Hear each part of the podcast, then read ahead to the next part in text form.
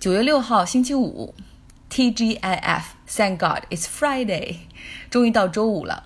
本周到现在，国际新闻基本上就两件大事儿：一是横扫巴拿马，然后直冲美国东海岸的飓风多里安，向南部的佛罗里达、南卡罗来纳州，以至于到北部的 Virginia 都严阵以待。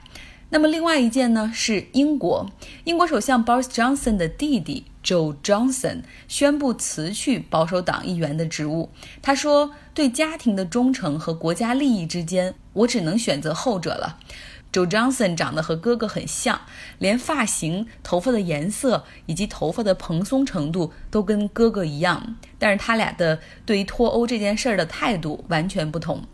Boris Johnson 今天在西约克郡出席一个警察局活动的时候，被问到：“连你弟弟都辞职了，你有什么感想？”他说：“我弟弟是个好人，但是我们在对待欧盟问题上持不同的观点。” Joe Johnson 他在二零一六年英国脱欧公投中，他就选择了留欧。给大家再介绍一下这个 Boris Johnson 这一家吧。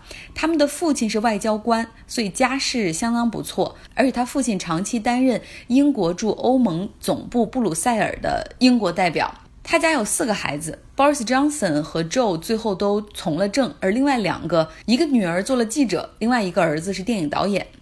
Joe 和哥哥一样读伊顿公学，然后上牛津，他学的是当代历史。毕业之后呢，短暂的在德意志银行做投行业务，之后厌倦了那种金钱社会，加入了《金融时报》做记者三年。之后呢，他又去法国读了一个 MBA 学位。毕业之后回到《金融时报》做驻巴黎的记者，之后呢，又负责了一个《金融时报》非常有影响力的 Lex 专栏，这是英国金融圈最有影响力的这种报纸专栏，而且他也是屡次获奖。总之啊，他做记者的时候也比他哥哥 Boris Johnson 给非主流杂志写写专栏呢。更年轻的时候做驻欧盟记者的时候，他会杜撰一些欧盟官员的话，然后让自己的稿子看起来更顺畅一些。所以说，Joe Johnson 比哥哥的记者生涯要成功。在二零一零年的时候，Joe Johnson 决定从政，竞选保守党的议员成功。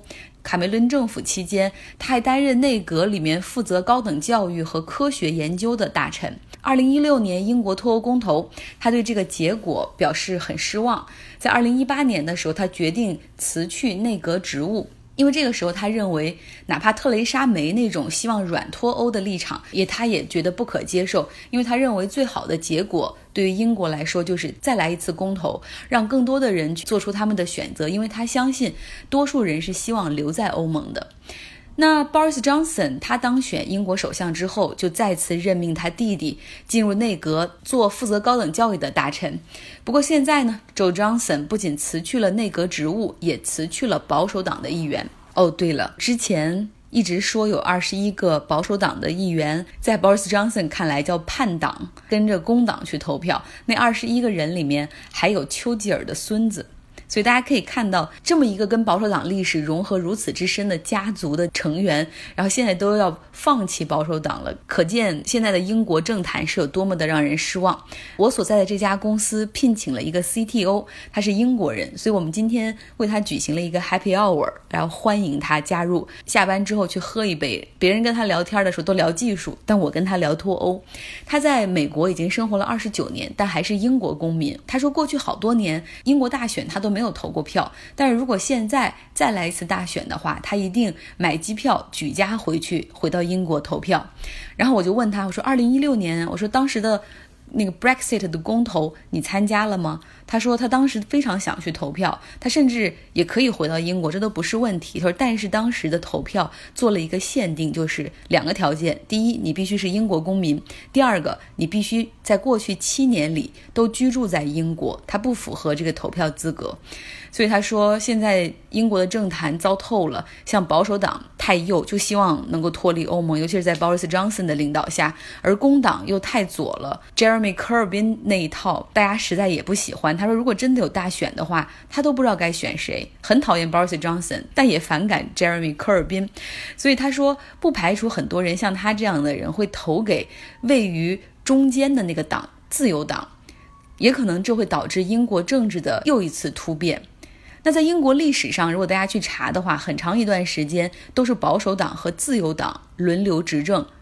听过以前我们在历史课上学的托利党和辉格党吧？托利党就是现在的保守党，一派相承，没有变过。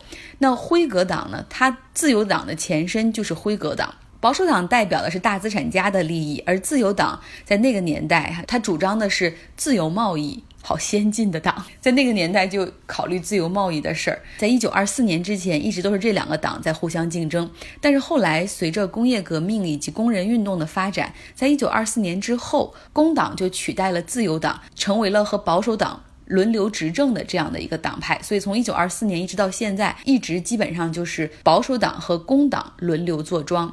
那么脱欧会不会是英国政治发展的又一个转折点呢？会不会就因为保守党和工党都太靠两边了，而让位于中间的自由党能够重新崛起呢？或者英国政坛会走向分裂，也就是很难有党派在议会中获得多数席位，独立组阁，就会有更多的联合政府出现？多了更多的不确定性呢？不知道哈，这以后我们可以慢慢再看历史究竟会往哪个方向发展。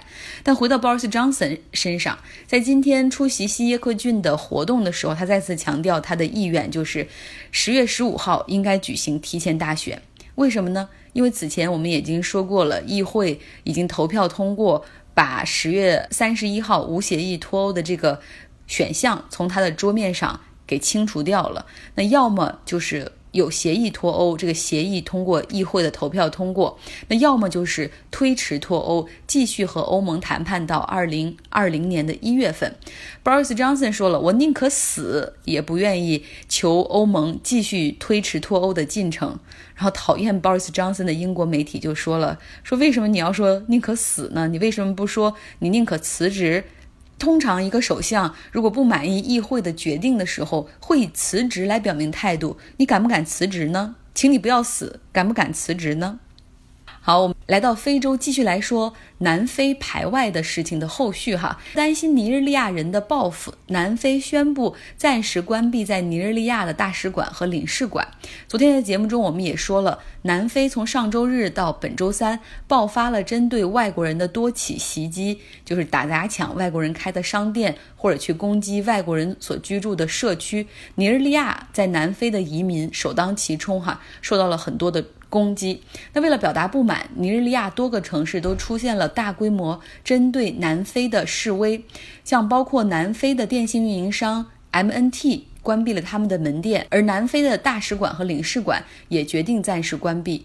南非的外交部长说，南非一直谴责一切排外行为，而现在我为南非所发生的事情感到抱歉和尴尬。土耳其今天向欧盟发出警告。说，如果不能够尽快得到国际援助，在叙利亚北部建立一个安全区来安置难民的话，土耳其会再次开放边境，允许叙利亚难民从土耳其转道去欧洲。同时呢，土耳其方面还希望说，国际社会主要是欧盟哈，你不仅要出钱，另外还要让你们的盟友美国来派兵参与安全区的巡逻。土耳其的总统埃尔多安说了，我们的目标是在这个安全区安置一百万的叙利亚难民。那么，如果土耳其要重新开放边境的话，事情会怎么样呢？我们知道，这个难民前往欧洲有两条路线，海上路线大家比较了解，就是坐船从利比亚摩洛哥来穿越地中海，抵达意大利、西班牙或者希腊。那么路上的难民呢？他们会大部分都是来自叙利亚，他们会北上土耳其，然后从土耳其一路向西前往希腊，之后是塞尔维亚、匈牙利、奥地利、德国。之后到达西欧，在二零一六、二零一七年的那一次欧洲难民潮，其实就是土耳其开放边界所导致的。今天美国股市表现不错，三大股指普遍上涨。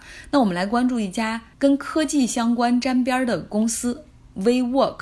也就是共享办公空间的领导者，他们喜欢办公室不再按层来出租，而是按工位来出租给初创企业。同时，办公室设计也更加有人情味儿，然后有沙发、有桌游、读书室、有睡觉的地方等等，很符合现在科技初创公司的那种口味。这家公司已经提交了 IPO 申请，准备上市。但是在路演的过程中，他们发现了这个估值始终不被买单，所以承销上出现了一些困难。大概投资者今年经历了像 Uber、Lyft 这样上市之后下跌百分之三十的情况，所以变得很谨慎。他们很担心 WeWork 到底有没有盈利能力呢？尤其是你们实际上做的只是这个物业出租，只不过包装成了科技初创公司的共享空间等等，真的未来会颠覆所有的办公楼物业吗？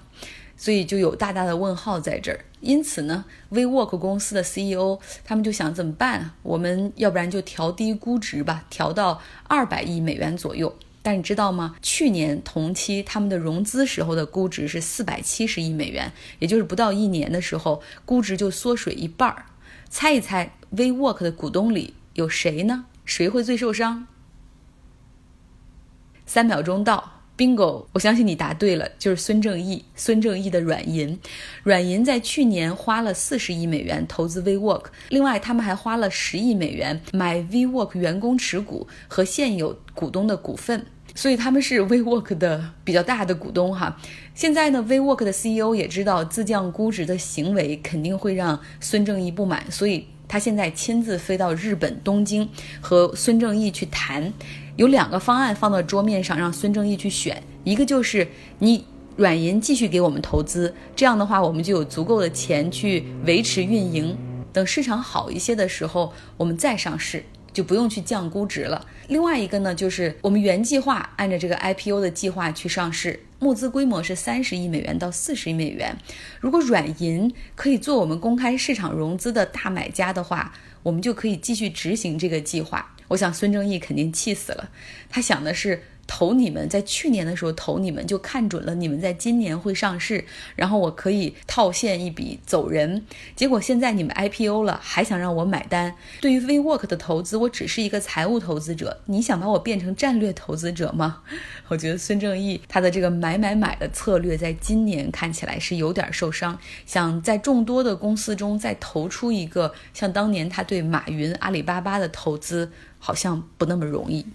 最后想说感谢，在最近一周每篇的阅读量都大概增加了两百，然后粉丝的数量也在上升，所以感谢大家帮我的推广，让我更加有动力保持更新，把节目做好，把我所看到的世界、经历的事情带给大家。那我现在终于完成了搬家，这一次是一个非常疲惫但是很有趣的过程，因为从选房子到挑家具，就是完全是我自己一个人独立完成，又又在这个过程中又交到很多朋友，很有意思。又在在一对艺术家的 yard sale，就是仓库销售里面，我挑到了一个很好的实木桌子，还有一个古董凳子，非常便宜，加在一块儿才十块钱，十美元。嗯，但只不过我为了搬这个桌，因为桌子很重，然后凳子我可以自己搬。为搬这个桌子，我还花了五十美元。但是所有的经历都很新哈，对我来说都是都是很新鲜的。有人会问了，租房子为什么还要自己布置呢？在美国，百分之九十的房子都是 unfurnished，就是没有家具，你需要自己去买。因为家具和家居代表着一个人的品味，然后你对舒适度的要求也不一样。房东不会给你准备这些，更多人也希望自己准备自己的家具。那有人又会问了，说租的房子你不怕被房东突然赶走，或者明年大幅涨价吗？不会，在这里几乎每一个城市都有租房委员会，他们是租房市场的监管者。那租客一旦有问题，都可以向租房委员会去投诉，然后他们会帮忙维权。而且房东非常的害怕租房委员会，一旦租房委员会介入调查清楚事情的话，很可能就会提起诉讼打官司，不仅耗时持久，房东的这个房屋在这一段时间内都不能出租。正因为有。租房委员会的存在还有一个很好的地方，就是房租是限价的。像我所居住的 Berkeley 和 San Francisco 这个地区，每年房租的价格上涨不能超过百分之二点五，所以房租不会高的特别离谱。那我觉得，至少在北上广深这样的城市，真的有必要成立租房委员会，因为很多人决定离开大城市，回到自己的家乡，哪怕没有匹配的工作机会，都是因为来来回回搬家，被房东赶来赶去，或者大幅涨价。那么在这一点上，四个城市里面，我认为深圳做的最好，有人才申请住房。小户型精装修，拎包入住，非常非常便宜的价格。而且人才的标准也不是你想的，必须像北京那样，只有你是博士，你才有三十分的积分，比别人才能够领先，然后获得那样的福利。不是，你是本科也可以，哪怕你学的不是计算机或者金融工程，你也可以申请，然后也可能获得住房。然后另外还有人才住房补贴、人才买房打折等等，哇！我觉得在深圳这样的城市，我们都可以被当成人才；而在北京这样的城市，我们顶多被当成人。所以，也许以后我要是回国的话，我会考虑深圳呢，因为只有一个城市对人才的配套措施非常有吸引力，这个城市的发展有人才才是城市发展的基石，不是吗？好，今天谈的好像有点多了，周末愉快。